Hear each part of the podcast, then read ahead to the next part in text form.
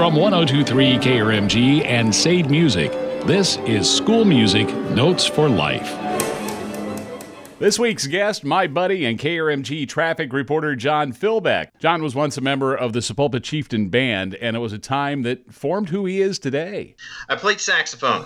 Um, yeah, I was in the uh, the the marching band there, which was a lot of fun, of course. And in the in the spring season, that's the concert band. But I was also involved in the jazz band, which I enjoyed too. And I played alto uh, when I marched, and in the concert band primarily. But and I did some alto, but really enjoyed playing bari in the uh, jazz band. You know that our general manager, Kathy Gunther, is a bari sax player, and just really? got a new bari sax. Yeah. I did not know that actually.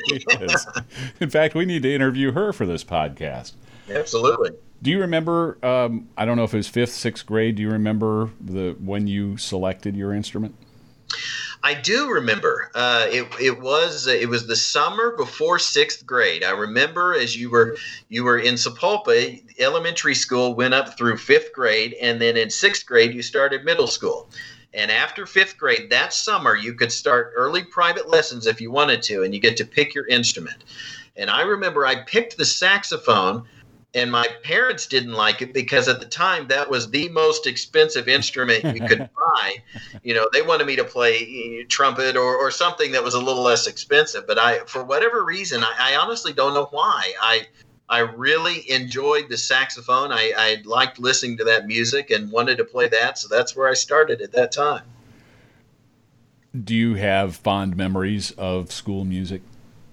Very much so. Very much so. There's, um, uh, especially when I was getting into uh, uh, junior high and high school, uh, my uh, my band director. I had two two band directors in particular that were uh, uh, very important to me. One of them is George Bright, whose name is on the building now in Sapulpa. Uh, the other one who followed him is Dean Cole.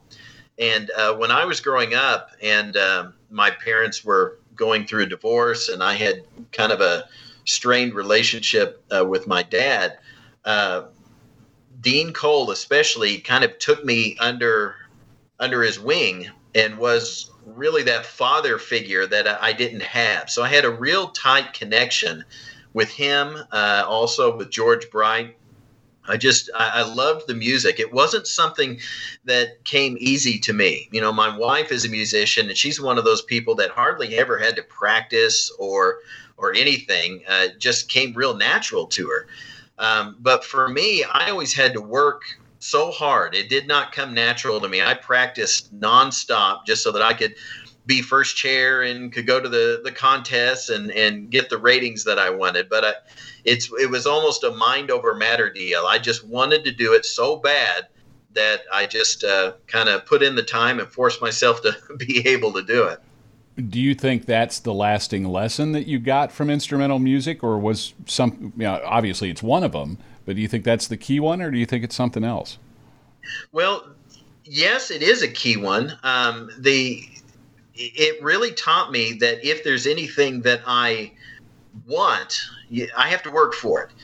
And it, nothing is ever handed to you. And and you know there are some things we have natural skills to do this or that or the other. But what what really when I had to work for that music, it taught me that if there's something that I want enough, and if I work hard enough at it, I can achieve it. Um, but I also found that the music for me was really a release. You know, if, if I was having pains with, you know, from from home or, or pressures from school or, or whatever, um, I, I would sit back and I could play. I could listen to some of the jazz music I like to listen to um, and then try to play it myself. I, uh, you know, end up doing a little bit of music writing, but it ended up being almost comforting and and certainly uh, a release just to be able and enjoy the music. Do you still noodle around on your saxophone? Do you still have it? I do. I still have. I have a few horns now. Um, I play the the alto probably more than anything else. Uh, I play in church, uh, community bands, which I've tried to keep up with uh, ever since uh, college um, you know, I never had the desire to be a professional musician. I just I love to play, but I didn't want to to only do that. so I've I've kind of been, been involved in in some of the uh, community bands, uh, you know, across Oklahoma and and different areas, and still am playing my church as well too. But just don't get to play as much as I used to. I've talked already on this podcast about how um, performing music in, in, those years still applies to what I do now. That performance is performance. When you're on the air, can you draw any parallels between what you do on the radio and what you did on the stage or on the marching band field? Well, you really can because it, it's when you're when you are performing, you focus is key. You really have to pay attention to you know what you're doing. If you're in the marching field it's it's what's my next move? What's the next page that i'm supposed to hit? When you're playing the music you really have to know what what is the emotion i'm trying to invoke here? Is my body language what it's supposed to be? There's all of these things that are going through your head when you're on the stage in a performance situation. And on the radio it's the same thing uh, you know, a, a, buddy of mine who works in radio too, one of the things he always said was know what you're going to say before you open the mic. And it's true. You really you have to think farther down the road and you have to think in terms of how am I going to deliver what I'm trying to deliver in the most effective way. And and that concept is the same when we are on the radio, which is less of a performance situation for what we do, but the concept is still the same. Are, am I effectively delivering in my performance or in my broadcast what I want to do? And I have to think ahead and look down the road to do that. What do you think, looking back, your mom and dad would say about that investment in that expensive saxophone? well, my. Uh, uh, I know that my mom enjoyed it. She she would come to all of my concerts and and even bought me another horn years later that was much nicer than the the original student line little Yamaha alto sax that I had to start with. I still have that horn, by the way. Uh, my dad liked it, um, uh, especially when I was in college. Uh, in the marching band at University of Oklahoma, he loved that, and and just I think being able to try to pick me out. So I think that they would be happy with it now. Probably my mom more so than my dad because she really enjoyed the music too.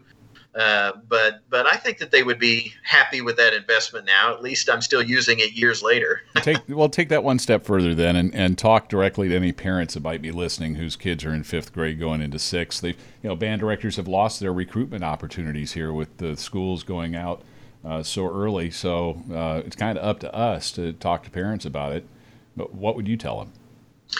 Well, it, it is important. You know, there's there's with so many cuts that are going through schools now, and and they tend to cut the arts, and they cut music, and they cut the art classes, and and it it, it really is a shame because that's what that's what teaches kids, young people who are, are developing their minds and developing uh, to what type of adult they're going to be.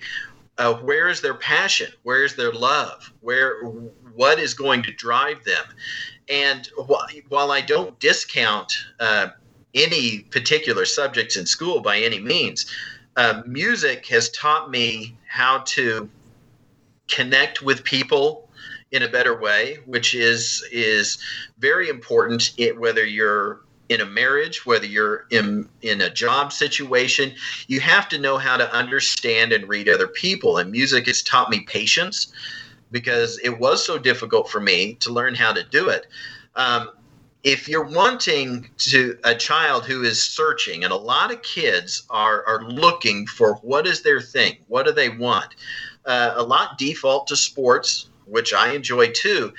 But I think that if if a child can really have an opportunity in music, and and I I like vocal music and instrumental music, but I'm really more partial to the instrumental music part of it probably. Um, if they can really have their opportunity and their shot, and they can learn what they can create, if they really let that creati- creativity come out, and they explore all the options that they have through music those are lessons that they take on for the rest of their lives. And i have seen with my own eyes even working with youth you know as an adult working with youth now i've seen the way music can bring joy to kids that are depressed which is a real problem that can almost diffuse for a while the bullying that they would have either online or at school. It's not that it's a distraction, it's that it brings peace and it brings joy into something that mm. they're having a tough time going through right now. Well put, my friend. Thank you. Of course.